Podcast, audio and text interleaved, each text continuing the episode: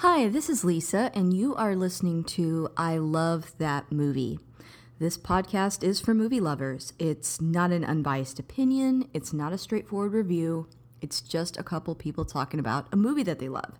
The format is each week I have a guest, and that guest and I discuss a movie that they love, something they're obsessed with, something they connect with. We'll talk about the plot, the director, and the actors, but we'll also talk about the personal connection my guest has with that movie. So if that sounds like something you want to listen to, keep listening.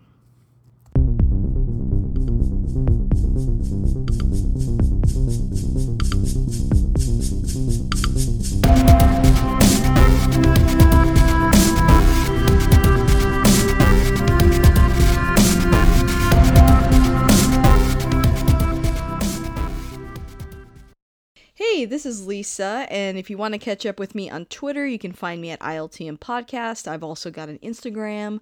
I love that movie podcast. And if you want to help us keep the lights on, you can support us on Patreon. Uh, you can find us at patreon.com slash I love that movie, all one word. And uh, I want to take a couple moments to thank our top patrons, Chris Balga, Jeff Woodman, Michael Cross, and Joseph George. Again, thank you guys so much. Uh, we've also got a Teespring if you want to buy some swag. We've got a Discord and a Facebook group. And if you like what you heard today, please subscribe and rate the show. It does help new listeners find us. Uh, last two quick plugs. We've got a couple live shows coming up in March uh, at AllCon. I've got two panels this year. One at 9 p.m. on Thursday. Uh, Christopher R. Mim and uh, Michael Cross are joining me for The Creature of the Black Lagoon. So that's going to be a lot of fun. Uh, and we are also going to have uh, same crew on Saturday at 11 a.m. We are going to talk about the movie Them. So uh, if you guys haven't been to a live show before, they are super fun. We always have a Q&A at the end too, so the audience gets involved and you could be on the show potentially. So uh, looking forward to that. And I have a new guest with me here today. I've got Jay Yaz from the Comics Now podcast. Say hi, Jay. Hey everyone, and thank you for having me, Lisa. Absolutely. Uh, Jay, this is your first time on the show, so I want you to go ahead and introduce yourself a little bit to the audience. Uh, I uh, my name is Jay, like uh, like you said, and I am a native Texan like yourself. In fact, we've run into each other a couple of times at some uh, Yeah. conventions around here, so that's uh, that's a lot of fun. Yeah. And uh, like you said, I am the co-host of the Comics Now podcast uh, with Brian Warshaw, and we um, also have a website, comics-now.com, where we talk about what you would think. We talk about comic books and you know the, the industry and just books and uh, creators that that we like and um, everything. So that's uh, uh, just typically what we do over there. Very cool. I was listening to your uh, 2019 recap today. I feel a little uh, out of the loop because I have not kept up with uh, comics the way I had a couple years ago. So I'm like, man, there's just so much stuff out there. It was cool listening to you guys recap all that.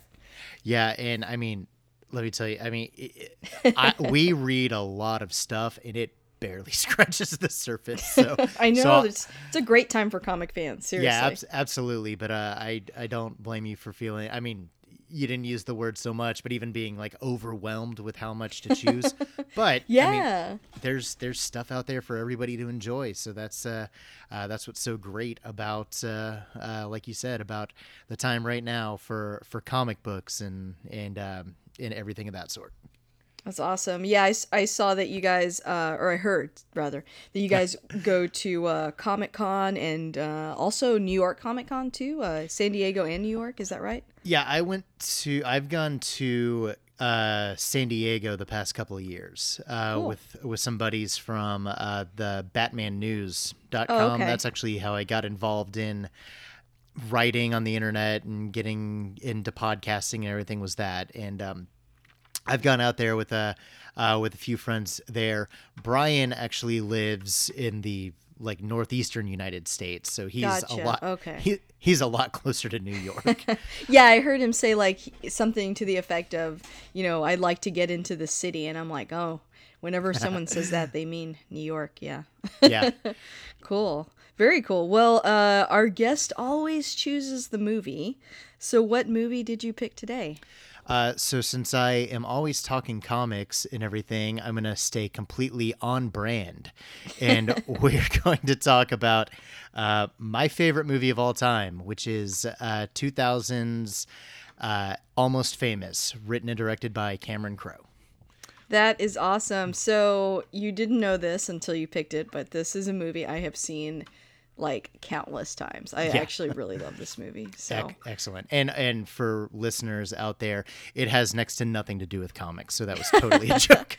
yeah, speaking of that, I'm going to go ahead and read the synopsis really quick, and then we'll get into like when you saw the movie and all that good stuff too. I hope So this real is quick- a good one. I hope this Yeah. is uh, an IMDb one because those are those are gems. Sometimes they're good. Sometimes they're pretty off-brand. Yeah, it's hit or miss. Um, but guys, you know, as always, this is not a f- spoiler-free podcast, so I would go ahead and watch this movie first. I highly recommend it. It's actually free right now on Amazon Prime if you're listening to this currently. So, but here we go.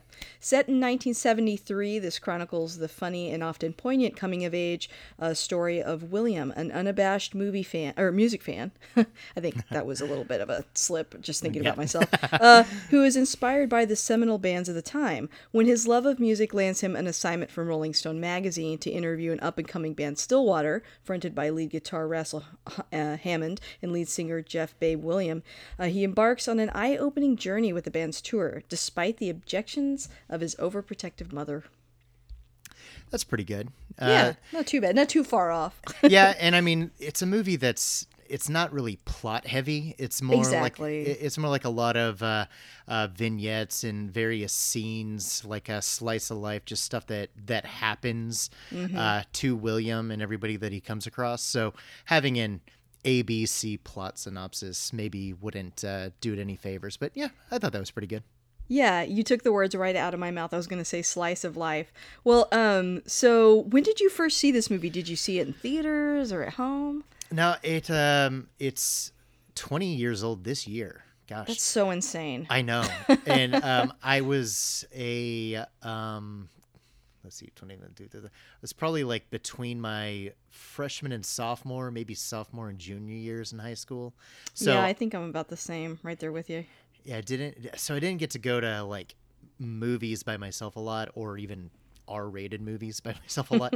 um, I didn't see it in theaters, uh, and I rem- but I do remember seeing the trailer and Yeah. thinking it was pretty cool, uh, pretty cool looking, and um, I remember uh, seeing the trailer, and I think I even heard about the the big kind of showstopper tiny dancer scene.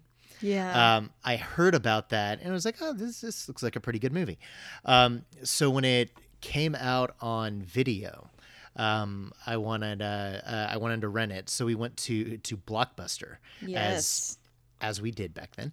and um, funny enough, uh, I may be misremembering things or maybe wanting to make a better story of this than it actually was, but I don't think they had it on DVD. Like all the DVD copies were checked out, so oh, I I, hated that. You're like, So- no.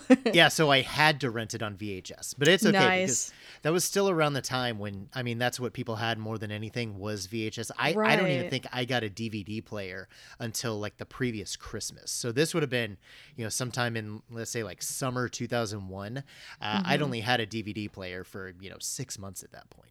Uh, but I rented I rented the tape and took it home, watched it, really enjoyed it. Uh, not like I didn't think much else of it, but I mean I was just like, oh, that was a really good movie.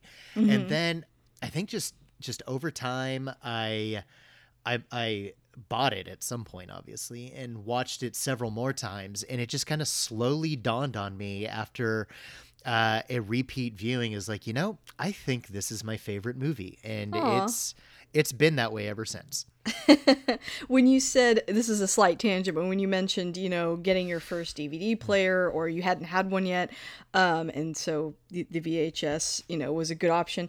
Um, I remember that the first like important DVD that I had was a special edition of Fight Club, and Oh, it came in that wrapping, you know, Oh, yeah. paper like the soap, and um, and I remember just being so excited and watching like every single feature. I was like, wow, this is so cool! I can actually like watch all these features. Like I remember that being a big deal. So I, it's always fuzzy for me, like when exactly that was.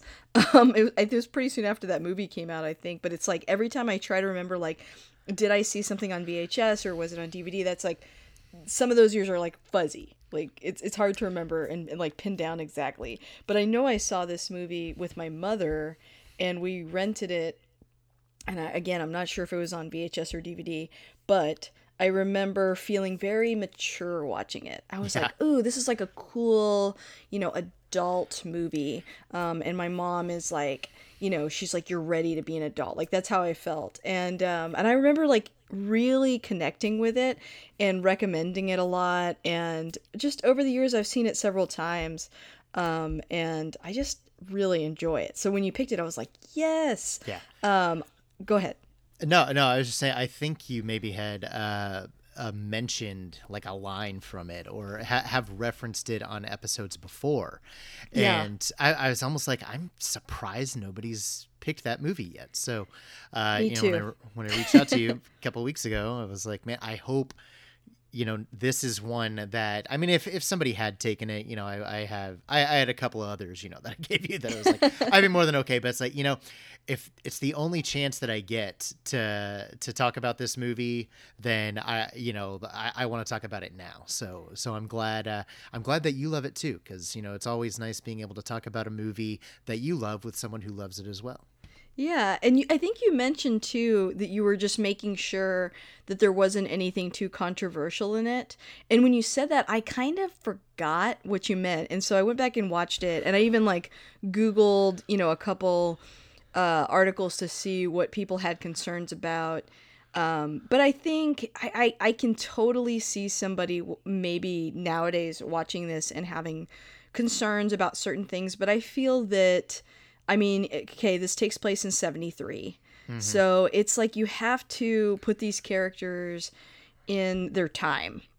Um, I think there's been like maybe one or two things. Now they've done like a musical of this now, and there's maybe one or two scenes that they've changed, but I actually think overall the message holds up pretty well, and I think they do enough with some of the kind of dicey elements of it. I feel like they address it more than I remember them addressing it. So I, I- actually think it ages pretty well too. Yeah, and it's funny because one of the criticisms I've heard about the movie is that it doesn't go into like the uh, you know, I mean, these are rock stars in the mid, uh, you know, early '70s, so it doesn't go into the, you know, sex and drugs of sex, drugs, and rock and roll. Uh, it just kind of glosses over it. But it's like, well, I mean, it addresses it, and it uh, y- you can see that you know some of these choices that they made with the relationships with the people in the movie even though it doesn't you know dive deep into the effect it has on them it doesn't really uh, it, it it doesn't really glorify them either.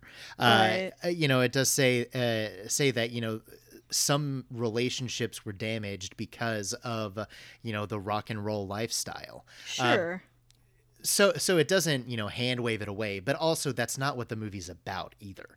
right. So so so I I I definitely um, think that it handles it in a way, keeping it to where it's a very positive, upbeat movie, mm-hmm.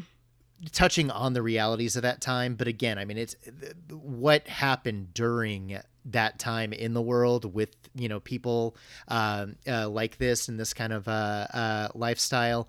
Um, it doesn't it, it doesn't make apologies for it, but it, that that's not the point of the movie anyway. so. Right. Our, our main protagonist is a 15 year old boy who's not in a band. So we're seeing everything from his perspective. And from his perspective, from our perspective at that age, this world is extremely enticing. And I think, you know, that's what this story is about how he's drawn into that. And he has uh, a story arc where he grows and he views the entire scene differently by the time he leaves because he's growing up and he's realizing things aren't always what they seem and you know maybe it's not as glamorous as he once thought it was but i mean yeah you don't ha- I, I feel like we've seen so many movies that address like sex, drugs, and rock and roll to death. So it's kind of, I don't know, refreshing, like not to be beat over the head with that a little bit. yeah, because it wants to tell a good story. Mm-hmm. And and and that's what it does. And it's it's kind of funny because I one of the things that I was kind of uh, one of the questions I was anticipating that, he always asks is, you know, what keeps you coming back? What what do you really like about the movie? And um, you know, I was, I was I wanted to get a good answer, and the thing that I kind of realized this movie is about on this viewing, which I've watched this movie at least once a year since I first saw it. Nice. If not more. So, I mean, that's, you know, 2001 is when I first saw it. Um, I've seen it at least 19 times since then. but I know I've seen it more, uh, more than that. But, um, I, it really didn't even dawn on me until I rewatched it the other day. Uh, wait, wait, did you watch the uh, the theatrical cut or the untitled bootleg director's cut? Um, I'm pretty sure it's the theatrical cut. So I did own this at one time, but I think that I owned a non Blu-ray VHS, DVD, and to be 100% honest with you, I would either have to dig through a couple of boxes or I may have sold it and I just thought, you know what, I'm going to watch it on Prime. I know okay. I don't have special features, so it's like it just wasn't worth digging through to find that. But I did own it. I, I would like to own it um, again. But yeah, I, I just watched the Prime one. So I'm assuming that's the theatrical cut. Yeah, and I, I watched a digital copy on Vudu, which is mm-hmm. just the uh, uh, the theatrical cut as well. Okay. Um, I mean, I pref- like it's it's like I prefer to watch the the director's cut just because there's so much added in uh, mm. that it's just like it, it's just spending more time with you know these old friends at this point is kind of what it is, sure. and just more time with that. But also, you know, the theatrical cut is much easier to come across. and that's the one that I figured you would be watching and anybody who's, you know, listening and wants to go out and watch it, that's the one they'd be watching. So so I watched that. But uh, uh but anyway, uh, uh back to my point that I was trying to no, make. No um, worries. it, it, it wasn't uh, until this time that I watched it that I kind of realized that the movie is a like the theme of the movie is about wanting to belong because yeah. everybody is uh, pretty much everybody in the movie is looking for you know their place in the world their place with others. Uh, that's why his sister goes off to become a stewardess because she's looking for a place that she feels like she belongs which is not at home with her mother. Yeah certainly Will- not for her. Will- william's trying to belong with these super cool rock stars. Yeah. But he's also being reminded in a uh, you know, kind of uh, cynical, but still, I'd say ultimately loving way by his mentor Lester Bangs. That's like, you know, you're not cool. You, you know, the, the, these people are cool, but they're not real. You're not cool, but you are real. Right. And, you know, just trying to warn him don't become something that you're not just because this looks much more appealing. Um, right. Um, and even Penny Lane, you know, uh, always saying, you know, I'm going to go to Morocco. I'm going to do this. I'm going to go to college for one year. I'm going to do all that. She's looking for where she fits and how she can take take herself and just uh, uh, just just find out where she belongs in this world, what mm-hmm. she's supposed to do. So, uh, like I said, I mean, it's been you know 19 years I've watched this movie, and it just kind of dawned on me that intentionally or not, that that's kind of a theme for the movie, and I oh, think that's sure. And I think that's something that we can all relate to because um, even if we have you know lots of friends, lots of acquaintances, lots of opportunities to reach out you know to people you know we all everybody wants to feel like you know they're welcome and uh, welcome somewhere and belong with you know certain people.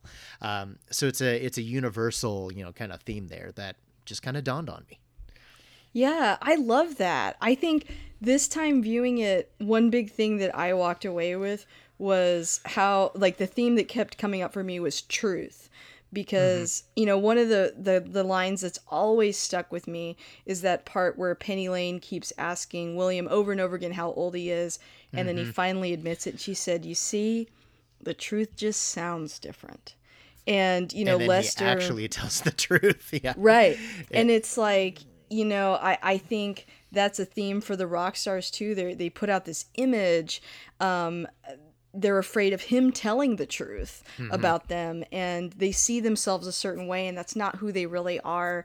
And ultimately i think william goes through that and penny lane goes through that and it's like at the very end when everyone's finally who they really are that's when they're actually the best version of themselves. Even though it's not perfect even though it's not ideal it's real you know and so it's like that that is like a story arc that pretty much all the characters kind of go on like finding out who they actually are not who they wish they were who they wish fans thought they were who they wish other people thought they were but who they actually are Yeah, and and um, what one it, it took me several viewings to realize it too, just because I I guess I just never paid attention to the scene. But um, uh, when they're at like the one hotel fairly early in the movie, and Russell's telling William that he's progressed beyond the rest of the band. musically. yeah yeah yeah Uh, I, like that never registered. Sorry, that never registered with me um, uh, until I watched the movie several times, and it was like, oh, even he feels like he is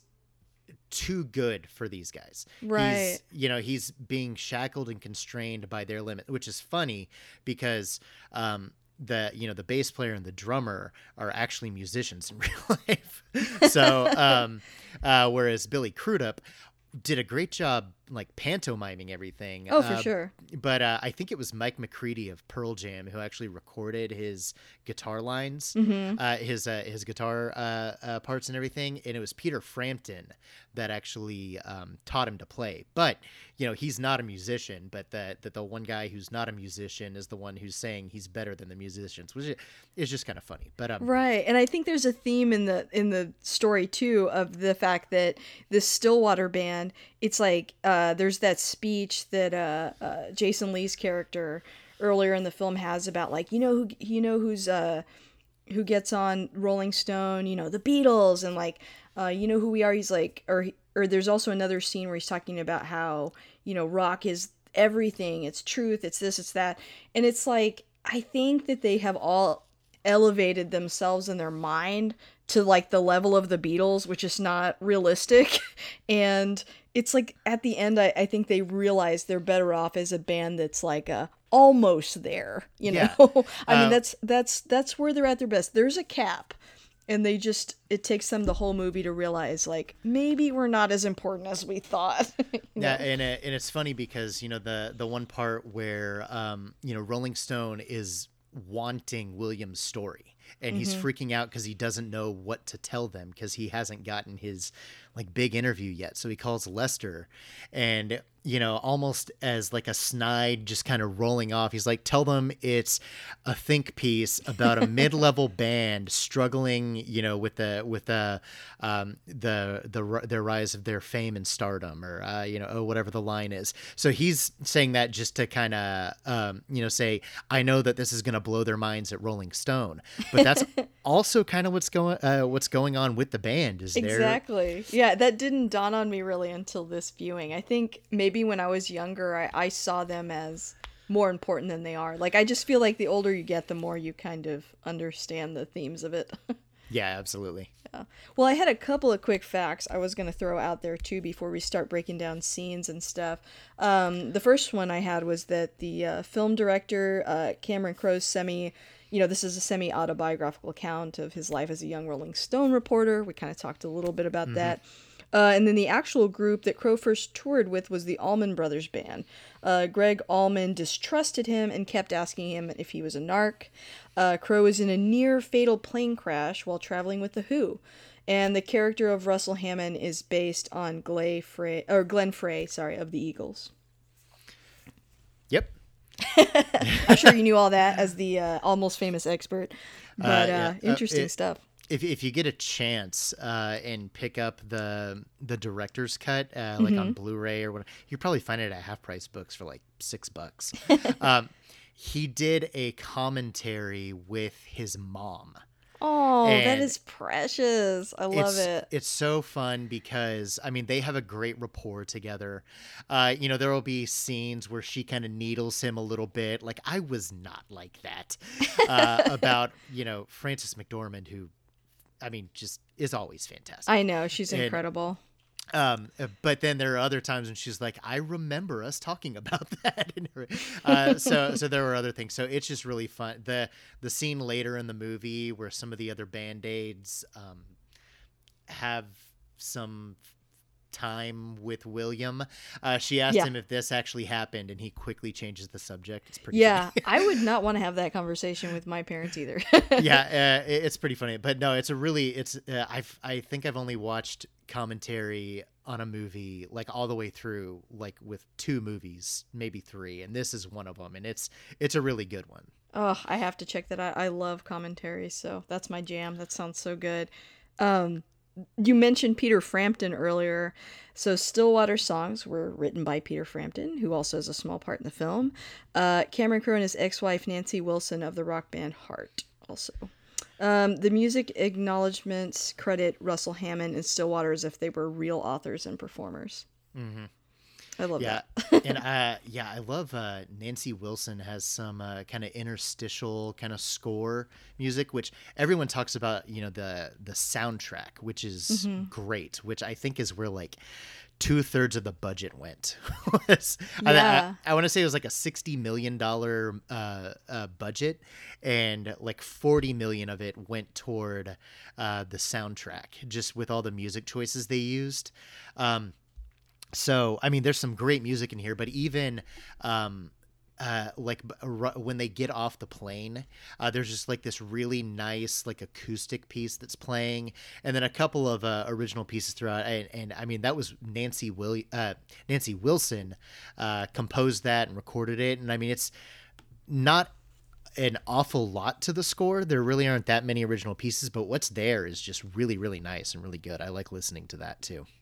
Yeah, I thought it was great. And I love the fact that he's got this history with Peter Frampton is almost kind of like the Stillwater relationship that he has with Russell towards the end because it's like they I think he reported on him uh, and so they kind of started a rapport and then he returned the favor helping writing songs for this movie and I just think that's really cool. It's cool when people you know, you meet your heroes and they're nice to you. yeah, he and he uh, Peter Frampton also had a cameo as the humble pie road manager, and oh, okay. yeah, in that card game toward the end, Yeah. which is fun because Peter Frampton's band was Humble Pie, so he was Oh, playing I get it. Okay. his own road manager. That's that, that's a lot of fun. That's awesome. Um, the last one I had was just that, according to Cameron Crowe, he sent the script around town to see if anyone could get, you know, if anyone would respond to it. Uh, Steven Spielberg read Crowe's 172 page script over the weekend and called Crowe on Monday saying, direct every word. Uh, so he said almost he filmed almost all of that script because of Steven's advice. Yeah, uh, I actually have the like the book of the script, the, Oh, uh, the whole awesome. screenplay. Yeah, I haven't read it like cover to cover. Uh, I got it a long time ago. Just happened upon it at a used bookstore, and I was like, "There's no way I shouldn't own this." Uh, but I flipped through it, and there's some things that I kind of pick out that like the the scene is still the same, but the dialogue's changed up a little Hmm. bit. Uh, but yeah, I mean. Um, I think even at the I, I meant to go grab it before we started so I could reference something. I think uh, like at the end of the movie when uh, the credits are done rolling and everything, it has like a record scratch, like the needles being taken off. Yeah. I think I think he even wrote that in the screenplay that that's kind of how the movie ends and everything. Um, uh, were all are those all the facts that you had? That's pretty much it. I mean, it, it, I was going to add too that uh, we're mentioning the script is so perfect. I mean, it did win best screenplay, so Yeah, yeah, best original Yeah, screenplay. but- so far, the only uh, Cameron Crowe uh, Oscar so Yeah. far. So Although, you know, he also did Jerry Maguire, and that's a pretty big hit. yeah. Uh, but uh, were you going to add a couple facts Yeah, too? Yeah, go for it. Um, yeah, he originally offered the role of Russell Hammond to Brad Pitt. And I think he started rehearsing and Hmm. Wow. maybe even filming some scenes, but at one point Brad Pitt said, I don't get it enough to be able to do it or or something along those lines. So that's when which I like Brad Pitt as kind of like a, a, a- someone put it that he has leading man looks, but like a supporting actor charm. And I Man, think, that's accurate. I think it fit because he, I I mean, he's so much more fun to watch in, you know, like Ocean's Eleven, where he can be kind of the, uh, uh, you know, the almost the comedic relief to the straight man of George Clooney, even though they're both, you know, handsome leading men. Brad Pitt has kind of the mannerisms and sensibilities of this the uh, the comic relief. So having him as Russell, um, I don't know, I I, I can't see it. I think he's a little honesty. too likable too. Like, not that Billy Crudup isn't likable, but there there there feels like there's an edge to Russell. Like there's some choices he makes and things that he does where we're not on his side for a while in the movie, Mm-hmm. and I think that works better with somebody that can pull that off. Yeah, and uh, Billy Crudup, you know, really wasn't super well known at that point either. Whereas everyone Yeah. knew Brad Pitt, so like we would bring the baggage of knowing it was Brad Pitt. So having someone like Billy Crudup, who is perfect in the role, worked better than having like a big name. Um, I agree. Yeah. also, I believe Penny Lane was offered to Sarah Polley. Um, uh, do you know who that is? No, I Okay. just said hmm like I did, but I I, don't. th- I, th- uh, I think she's like a Canadian actress. Oh, okay. I, have seen maybe her if in I like, saw her in something, I would. Maybe I've seen her in like one or two things, and I mean she's been good in what I've seen her in. But I mean, Kate Hudson just is Penny Lane. So I it's mean, it- crazy, right? Like I, I almost wish we saw more of her like this because she is really good in this movie. she is so good in this movie, and um, uh, yeah, it's just crazy just thinking that anybody else would have been considered for that role, let alone offered it. I, I'm not sure why Sarah Polley didn't uh, uh, didn't accept it, but um, uh, like, like I said, she she's been good. She was in.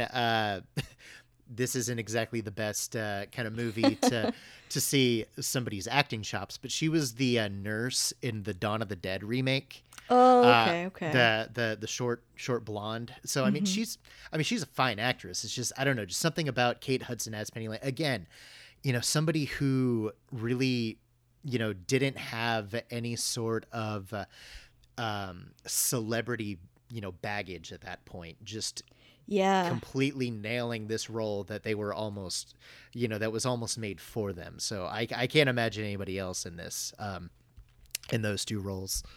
yeah, she embodies the character perfectly. I, I saw an article, and even the writers kind of responded to this as well. Um, people calling her sort of like a manny pixie dream, manic pixie dream girl type, and I completely disagree. I think she's nuanced, interesting. She's clearly meant to be older than the main character, a little wiser, a little more worldly. I think like all the other characters, she's playing a different version of herself, like a, a version of herself she's trying to project. But by the end, we really meet her, and they sort of end up together, but not really. Like, I don't think that it fits those tropes. I think she's more nuanced than that. Um, I can kind of see what they mean, but it's like, it, it ultimately, it's not true. You know? Yeah, she I mean she has a facade that she's wearing like like Mm-hmm. you said like most of the other characters. The thing with like the manic pixie dream girl trope is that's like all there is to the character. Right. There's nothing under the surface. But with her, she's a complex person. Yeah, And eh, she has her own agency outside of the main character, such to where it's almost like they almost can't get together because she's just, in some ways, her life is just too different from his. But it's not, yeah, it's definitely not that she's paper thin as a character. Uh, I mean, if she was a manic pixie dream girl or just a, a one dimensional character, they wouldn't have had like the scene where you know William tells her that Russell sold her and the other girls out for fifty pu- bucks and a case of beer, and then she just stops and like stares off into the distance and like you know you can see you know tears welling up but she's trying to stay you know brave and strong and then mm-hmm. asks you know what kind of beer? You know she they would not have had that scene if the only point of her character was to be like an ideal you know female you know romance interest for for the the main character she she wouldn't have had that if the point of her character was to serve somebody else's character Right. And I think, you know, it, it- that would not fit the movie because nobody is ideal in this movie. They're just human. And I think the movie does a good job of, like, not necessarily making anybody too bad of a bad guy or too good of a good guy. It's like people are complicated. Um, and we learn that throughout the story with all the characters. So, yeah, I, I, I totally agree. Yeah, absolutely. Um, did you have any other facts you wanted to throw in? No, no. Let's Okay. Uh, let's keep uh, trucking along.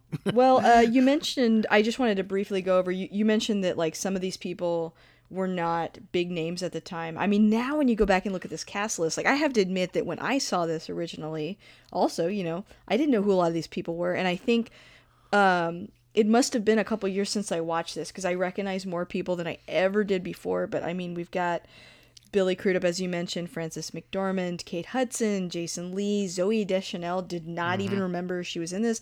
Anna Paquin, uh, yeah.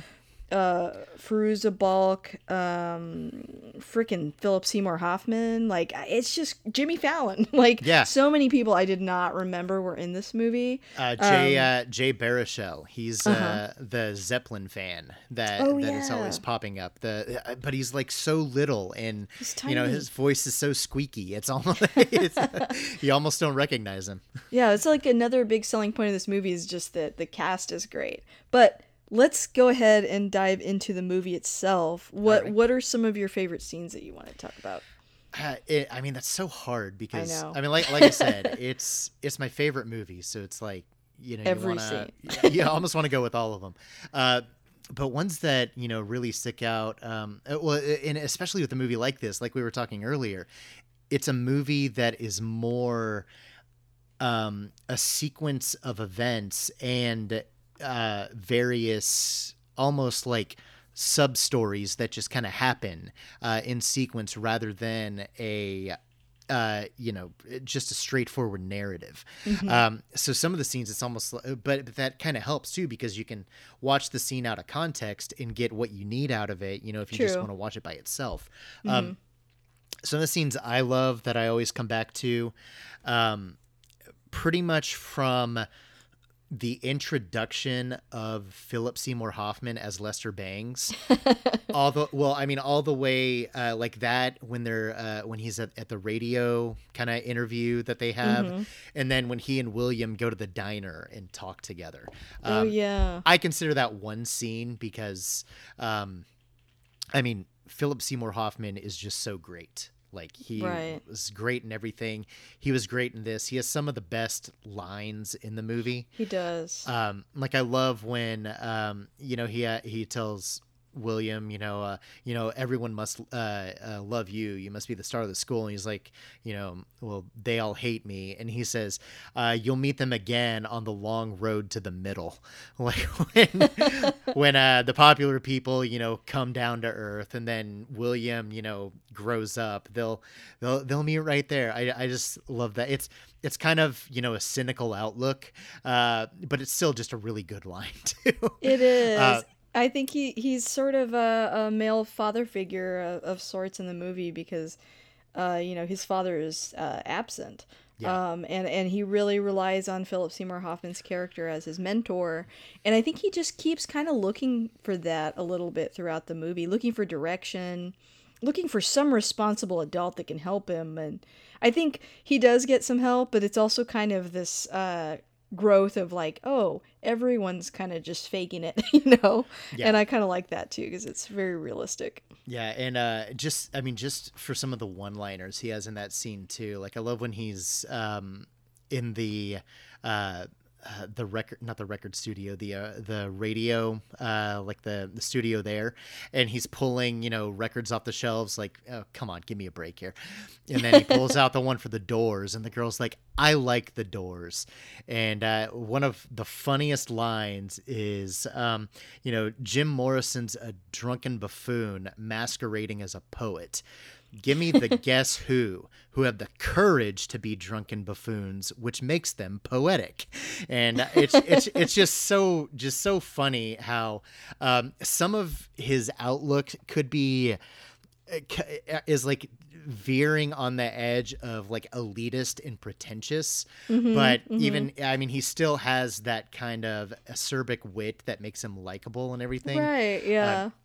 is that um uh another scene that i really like um is actually from uh th- there are two things from the director's cut so this is kind of cheating i'm sorry okay. No, go for it. one of them that I think they should have uh, left in. It's a radio interview with um, uh, Stillwater, Okay. uh, with like a local DJ played by Kyle Gass of Tenacious D, Whoa. um, who That's is baked out of his mind the entire time, and the the band you just get to see the band uh, kind of interact together and have fun with each other, Mm-hmm. um, which you don't really get to see a lot of in the movie. That's Uh, true. They're they're the, uh, typically at odds with each other. yeah, uh, in the theatrical cut, there's not a lot of. Um, uh, you see a lot of uh, Jeff and Russell, uh, but not so much with the the bass player and the drummer. Yeah. But then there's another scene that uh, because I am a bass player myself, when William interviews Larry Fellows, the bass player, he um, asks him like, "What about him?" makes Stillwater work? Like, what ingredient would they be missing if Larry Fellows was not in the band?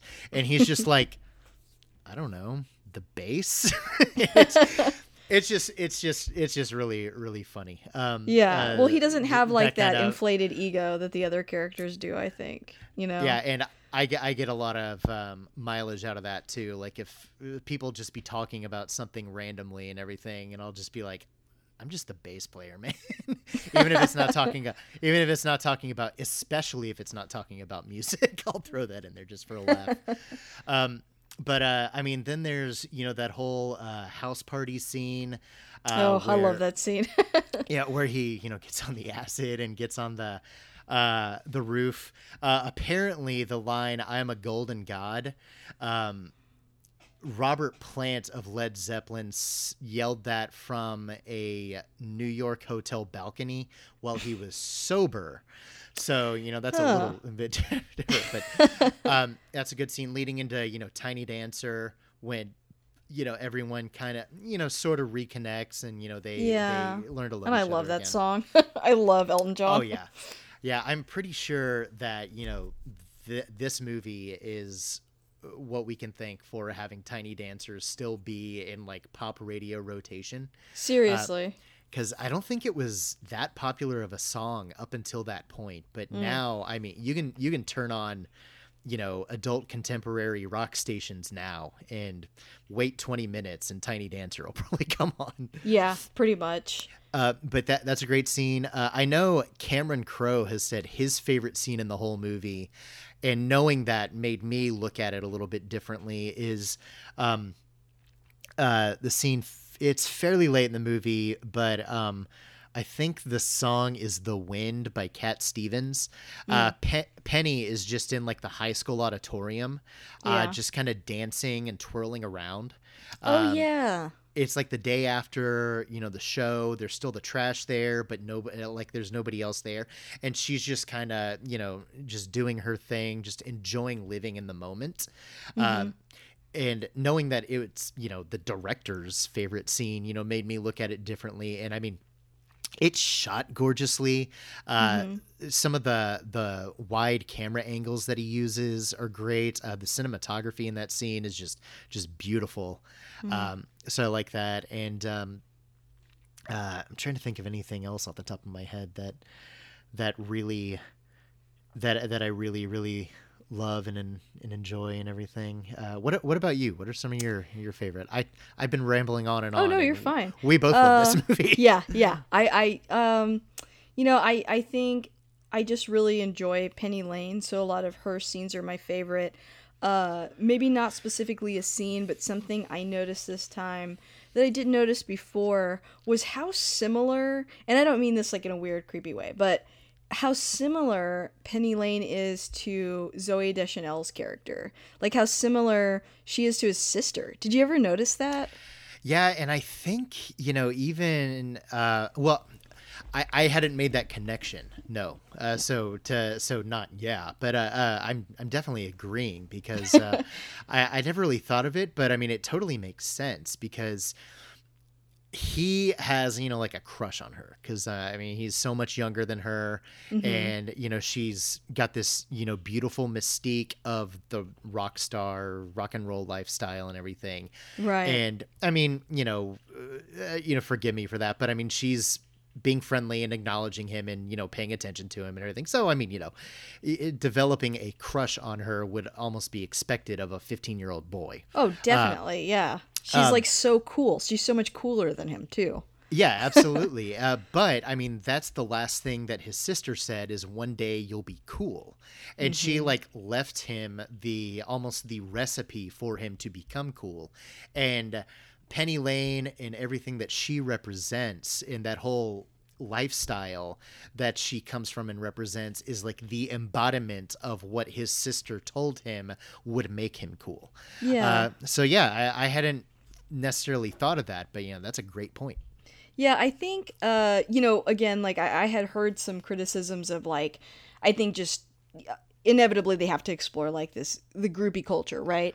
Um, but I think that it does it really well. And when you really think about it, like his relationship with his mother and his sister being this like older, cool presence that introduces him to rock and roll, and how I think complex actually Penny Lane and the other girls are um, ultimately is interesting, and they sort of represent to me. They're kind of like what the rock stars are and what he is in a weird way. It's like everyone claims that it's all about the music, right? Right. And there's this stigma with the groupies, which is why they call themselves band aids. They're like, oh, we're different. We're so much better than that. We're about the music. But then when you look at their lifestyle, ultimately, what it really ends up meaning is that they're sleeping with rock stars, staying in expensive hotels, and putting their actual life off, you know? And it's like, I, I like that because it ends up at the end, a really, a really great scene I like is when Russell's eating um, with uh, Sapphire. Yeah, yeah. And she has that moment where she says, "Look at these new girls, man. You know, they're so they don't know what they're doing." Da, da, and she's like putting them down, and she says, "I really love the music." And the way that he looks at her in that moment, where he like finally has this aha moment of like, "Wow, like these people." They truly love the music as much as I do. Like they matter, and I think Right. Russell's taken a while to sort of he, he treats everybody bad. Really, his wife, you know, uh, William, everyone around him is sort of his own band. It's like he's so important and so much more important. He surpasses, like you said, everybody. He, he really thought he was a golden god, whether Yeah. he realized he actually said that or not. He thought Yeah. he was on that pedestal. And then he sees the the sort of hurt the yearning in, in her face and how she's again trying to say like i'm not that. I'm so different. I, i'm important. I matter. And that really is the catalyst for him to go and try to apologize and uh, also seek out penny lane. And I, I just thought that was a really nice moment because i think I, I just thought that was cool that they acknowledged that and um, yeah i just think it's neat it's kind of multi-layered for me Yeah, and uh, another thing that you know popped up, like we were talking earlier, with um, uh, Penny Lane's character being quote unquote the manic pixie dream girl, and uh, you know the beer line. But when she you know uh, overdoses and William comes to you know save her, um, you know she is you know just um, not in her right mind, you know, uh, you know, right mental facilities or whatever. Mm-hmm. But you know, I mean, she just looks at William sadly and says, you know, why doesn't he love me? So and I, yeah, and I mean, and again, that's the fact that you know, she is a real person in this movie, and Yeah. and William is a real person. That is that's the moment right there where I feel like you know William realized that you know the glamour of everything that you know he was trying to be a part of when he realized that you know these people are just as you know broken and messed up as I am. Yeah, So- yeah, absolutely. so they're so what they were trying to sell to me they don't even believe it and i'm seeing it right now where it doesn't work. So um you know it's it's great. It's uh, uh, the the movie generally just has you know has a very positive you know optimistic almost light tone, but it does get fairly heavy at certain points. Yeah, for and sure. and it handles those kind of the tonal.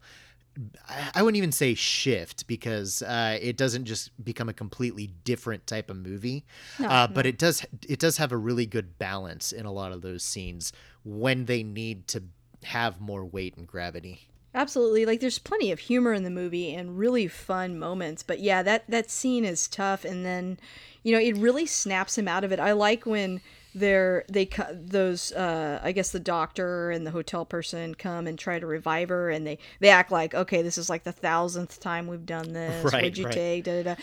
And um and he's watching that, you know, and how like this is this girl that was so cool that he's got a crush on and it's just so disillusioning to see her like this. It's and i like the way they keep panning back to his face and the shock on his face of like whoa this is like not what i want.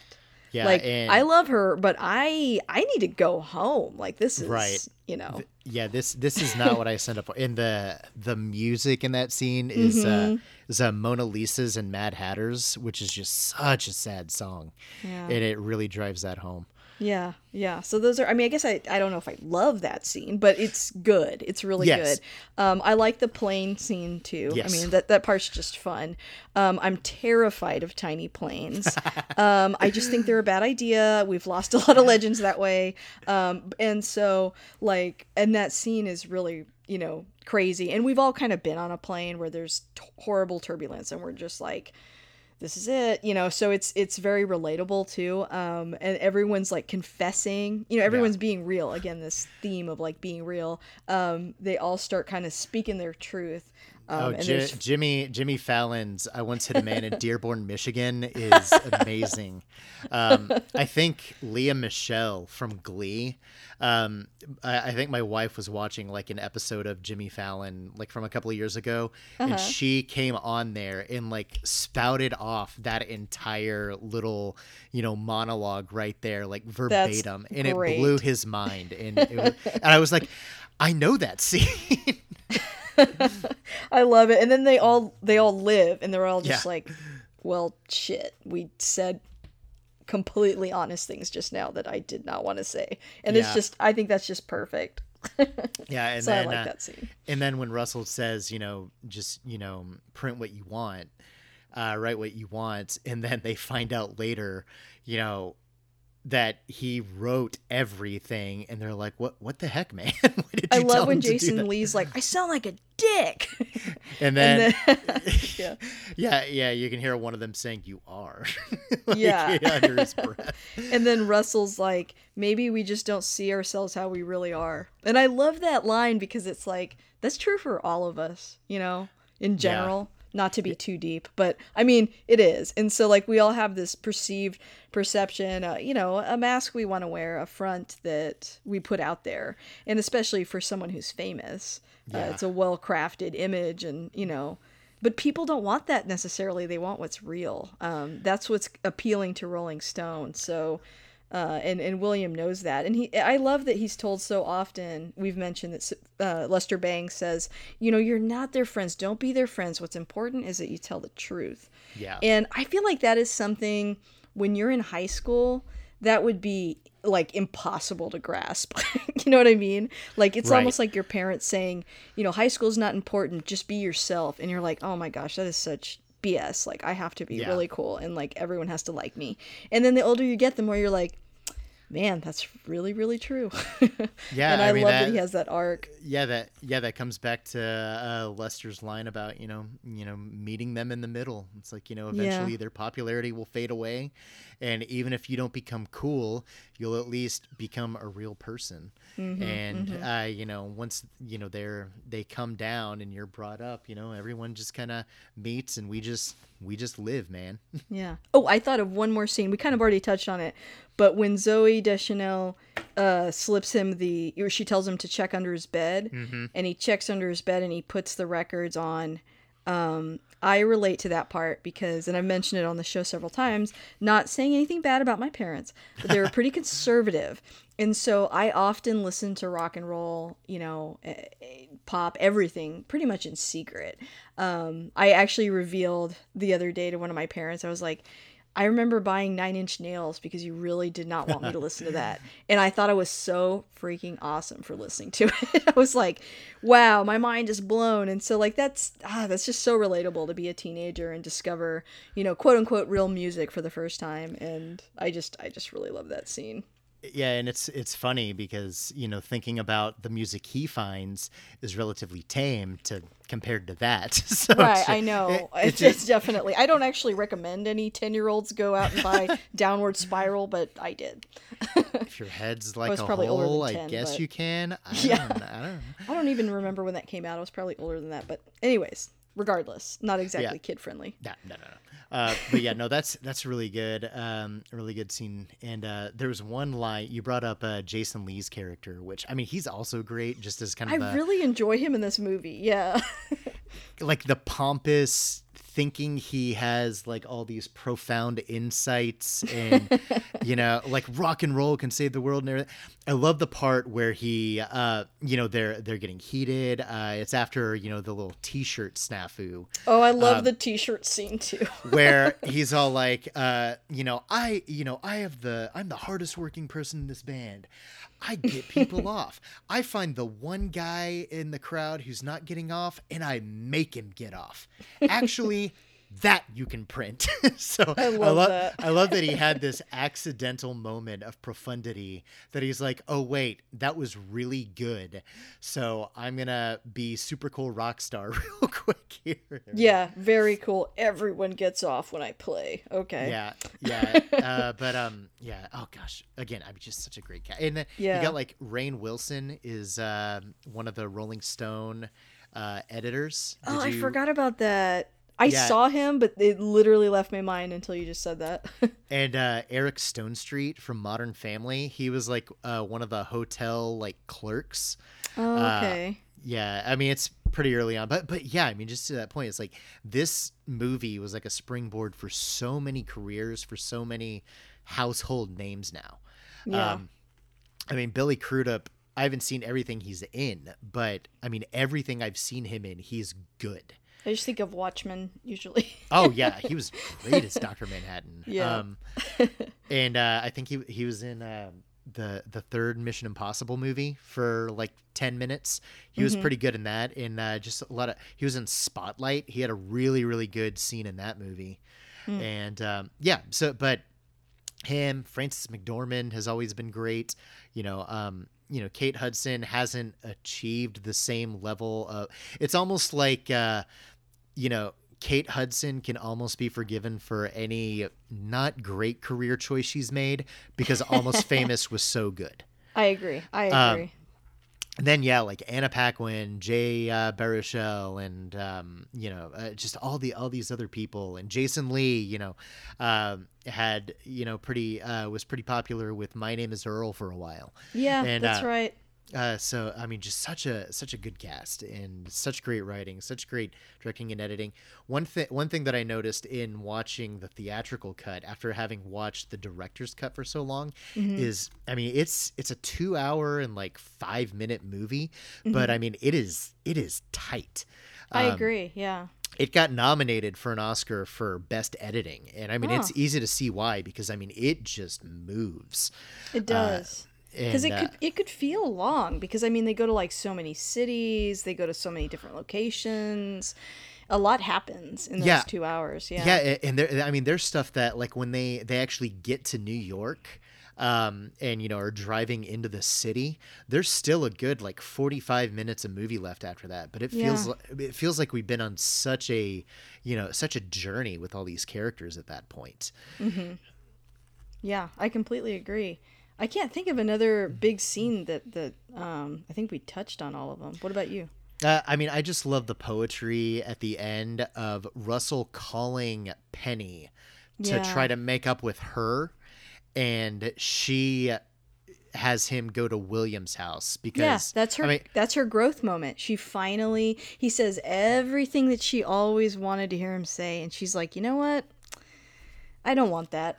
I thought yeah. I did, but I realized like it it's way past too late. And uh but here's what you should do. yeah, and, and, Russell even tells William, he's like, I guess she wanted us to to be together in the end, you know, because what you were wanting and needing to do and I was preventing y- you from doing um Mm-hmm. you know is uh she realized that it's better for both of us if you know I speak the truth and you write it Mm-hmm. and um it's just such a great end uh, just such a great ending I love too when the mom goes, I knew we connected. Because she remembers talking to him on the phone. Yeah, uh, apparently, uh, you know, in most movies, uh, you know, they just, uh, I I guess they either just pantom, well, maybe not pantomime, but you know, they just, you know, recite their lines. Uh, they're probably, you know, cued by somebody off off screen or off camera, so they know when to say what lines. Apparently. Frances McDormand was on the other end of the line in that, so I wonder if um, uh, Billy Crudup was just so caught up in her being you know a mom in that moment that some of that wasn't actually acting because Frances McDormand could really could really pull it out and lay it in lay into him. She, yeah, that would intimidate me, especially, you know, yeah, it, it's it's intimidating. I love tough moms. Uh, Nick and I just rewatched Lady Bird the other day, and I'm like, there's just something about a whip smart, tough mom that is just fun to watch. Yeah, I haven't seen that one yet. I Oh, really need you to. should. Yeah, it's good. The uh, Saoirse Ronan, the Greta Mm-hmm. Gerwig movie. Oh yeah, yeah, yeah. yeah, yeah, it's it's fun. It's uh, it's pretty light. I think it, it very slice of life too. Very cool. Very cool. Yeah. Um. Well, I guess that brings us to our last couple of questions then. Unless, do you have some more scenes? I don't No, want no, no. Okay, I, okay. I think we're good. Uh, and, and you kind of already touched on this already. In fact, we've touched on this in, the entire time, as I always say. Uh, why have you seen this movie so many times? Uh, I mean, at this point, it, uh, like uh, like I said, like you said, like I said a couple of times, was uh, I mean, it's almost. It's almost like you're going on this journey with them. Uh, uh, you know, when you posted you were watching this uh, the other day in the in the Facebook group, and uh, Tim Rooney, I think, said, you know, when you're watching this, you are home because Penny has Oh, that yeah, yeah. has that line. It's it's it's almost like that. It's it's like um, reconnecting with old friends. It's uh, uh, going back on this journey uh, with these people that you have come to know so much over the years from watching the movie so much, but you get to know so well over the course of the film. Um, Like I said, I, I've, uh, but when I saw the movie, I don't think I had gotten into playing music yet. But I mean, music is just so ingrained and integral to everybody's life. So every, I mean, everybody has a connection to some uh, to music on some level. Um, so it's kind of a kind of a universal story in that regard, uh, just about you know the you know the rock and roll of you know the late '60s and early '70s. Uh, but I've always just loved the the romance of you know journalism and being a writer, and uh, same. uh, everything to the point that I've tried to do that myself to varying degrees of success over the years uh, but um, just just finding this thing like, like i said it's it's it's a movie that even if i didn't realize a theme of you know belonging and togetherness uh, before that's ki- that's kind of what it feels like. It's just something where uh, you know people find out where they fit what they what and find out things about themselves so they can grow as people because nobody really ends this movie in the same way that they were Yeah, that's true. you uh you kind of alluded to it earlier there's really not a villain in the movie. There's not a bad guy but nobody's perfect either. Um uh, i love i love at the end when um you know their their mom uh elaine tells uh anita you know his sister uh you know i forgive you and she says you know i didn't apologize and then they just start laughing like Yeah, they they, are they- too alike yeah, well, in different ways. there's yeah there's that eh, but then they both had that catharsis at that point of Mm-hmm. recognizing you know even though i'm never going to totally get this person i still love them Yeah, so it's so e- even though they didn't have like a major focus in the movie they still had a growth moment where they became different and better as characters and people because of of of uh, what they uh, you know just what they went through through the whole thing Mm-hmm.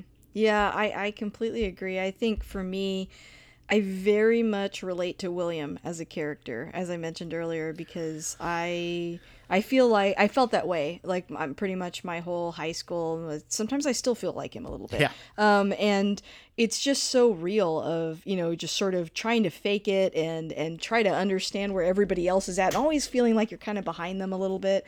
I I, I relate to that a lot. Um, and I don't know, just I love the the music in the movie, and I love all the characters and the dialogue. We've already mentioned a few times. It's just so good. Um, and I, I, I like everyone's character arc. I think it, it wraps up in a nice bow. Um, yeah, I, I asked my husband when we were watching it recently. Um, you know, there's that scene where Russell sells Penny for some beers to another band.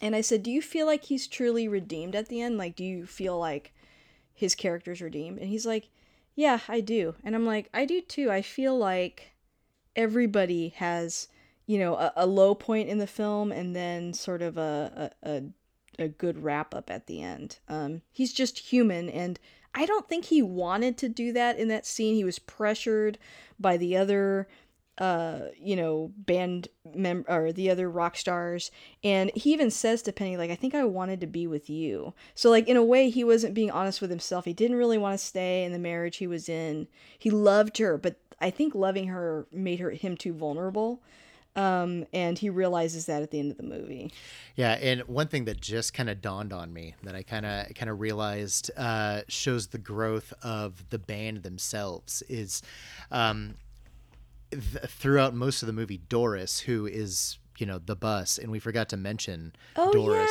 yeah, who is Doris. the heart and soul of the band. they literally say that yeah Yeah, the uh, the uh, on the uh, the front of the bus, there's you know it has like a little you know placard or something uh, that says like almost famous tour. So oh okay okay so I mean until that point, you know they were they were chasing fame and they were chasing. Uh, you know, trying to be better than what they were, but also feeling like you know they had to be these you know huge rock stars. Uh, effectively, going you know going for like we've been talking about you know so much is that they were thinking more highly of themselves than they needed to. yeah Um, they didn't need that validation like they thought they did yeah, exactly. So at the very end of the movie, uh, when the bus is driving off, that says "No more airplanes tour." I love So- that. so now, now they're able to laugh and not have to take themselves so seriously because Mm-hmm. they were saying that they were doing it for the music. Uh, you know, when really they were wanting to get famous, but now yeah, it's they like, were you know doing it what? for the jets, the girls, the money. Yeah, it was. But now it's like, hey, let's go back to what actually makes us happy. yeah let, let's just you know go out there play some great tunes and you know have a good time so have, having that little stinger at the end of showing that they don't really take themselves too seriously anymore is just a really nice cap for the uh, for the movie I feel like movies like this have done such a good job of convincing me that I don't want to be famous. yeah exactly you know, maybe that's a that's a trick to to keep me happy where I am, but it, it's definitely worked. yeah Um, absolutely so, how would you pitch this movie to someone that's never seen it before? Uh, I would just say that I mean it's a uh, just a great, well written, enacted, you know, just a piece of like we said earlier, it's, it's kind of a slice of life movie where it's um, just kind of makes you feel good the whole time, even when uh, it gets heavier and touches on some deeper themes. It's just a very positive movie that. Um, again just uh very it's it's very warm and welcoming um in his uh like i know roger ebert loved this movie. And i think in his review he said that he was like almost hugging himself when the movie was over. Just he felt that good uh, after watching it. Um and yeah i mean it's just a very in the best possible way it's a feel good movie. Not that it's cloying or, you know, twee or anything, but it just makes you feel like you have gotten to know some really flawed but still really likable characters. Yeah, Uh, yeah, absolutely. And and yeah, listen to some great tunes along the way. Yeah, I completely agree. I think, you know, we mentioned earlier it doesn't dive too deeply into like, oh, sex, rock and roll, drugs. how- Look at how this destroys people's lives. It's like, I think sometimes when you lean in that a little too heavy, you're not being honest because it's like, okay, there's something about all this that's appealing to people, right? Like if we're honest, like everyone uh, finds this lifestyle on some level appealing. It's it's glamorous, it's attractive, um, and I think it's better when you're honest and you kind of show both sides. Um, and I think the movie is very optimistic. You know, even when people make mistakes or they do bad things, at their heart, they're good people. And I think that's kind of refreshing too, because I think in another version of this movie, it's like he would find out that they are, you know, the worst people ever and there's just no redeeming them. But really, at the end, it's like they're, you know, a, a few good guys that grew up together that love music. And he loves music, and Penny loves music, and everybody loves music. And that's heartwarming, and it should be, you know? Yeah. And I mean, what makes me want to come back to this movie is it's a I mean it's kind of the the answer is in the question right there. Yeah. It's a it's a movie that you want to come back to. It's Yeah. it's entertaining, uh it's easy to watch. It's Right. uh uh, I mean, I, I enjoy watching something that's heavy and cerebral and, you know, uh, makes you think and, you know, all this stuff. Not to say that this movie doesn't make you think, but, uh, but something that actually, uh, you know, so, uh, like a movie that is quote unquote about something and uh, is uh, exists to almost challenge you. Mm-hmm. I'm fine with that, but you don't always want to pop those kind of movies in, you know, Right. just to watch because you know you need to feel good at the end of a bad day. This is a movie yeah. that will make you feel good at the end of a bad day. I, I completely agree. That's a great selling point. Um, well, Jay, thank you so much for coming on today Yeah. and for uh, for picking this movie. Uh, you're gonna have to think about what movie you would talk about if you came back on. Yeah, if you if you'll have me, I'll gladly Yeah, uh, definitely. come back. Have a have a have a couple of others that I'd like to talk about. Awesome. Well, um, yes, shoot those over to me. Let me know. And uh, is there any last thing that you need to plug or anything like that? Uh, no, I mean, I'll just uh, you know, basic basic sign off of uh, where people can find me. Uh, if Yeah. uh, that's cool with you. Yeah, Yeah, um, go for it. Uh, my personal handle on Twitter is at J A Y A W S. It's just a portmanteau of my first and last name, uh, just smushed together. Um, you can find me uh, pretty much daily writing uh, reviews and uh, news items and posts for my website, which again is comics-now.com. Um, I find uh, the show on Twitter and Instagram at Comics Now Cast. And uh, uh, if you don't mind me plugging, we also have a Patreon. It's go for patreon.com, patreon.com slash comics now. Um, and uh, yeah, just uh, just reach out to me. I'm active on Twitter. I'm in the um the I Love That Movie group, which uh, Yeah, come say I'm hey. Sure, I'm sure you'll plug you'll plug in a few minutes here, but uh, Yeah. yeah. I'm all over Twitter, Facebook, Instagram, you know, wherever. Just uh, uh, just, yeah, yeah, you can find me. Yep. Yeah, guys, that's a good point. Uh, you can always join us for conversation in the Facebook group. I love that movie. It's closed, but if you send a request, I'll add you. Basically, the only people I keep out are like bots. Um, we also have a Discord if you are not a huge fan of Facebook, and that's like real time chatting. Um, but yeah, uh, thank you again for coming on, and I hope to uh, talk to you again soon. Yeah, absolutely. Thanks very much again.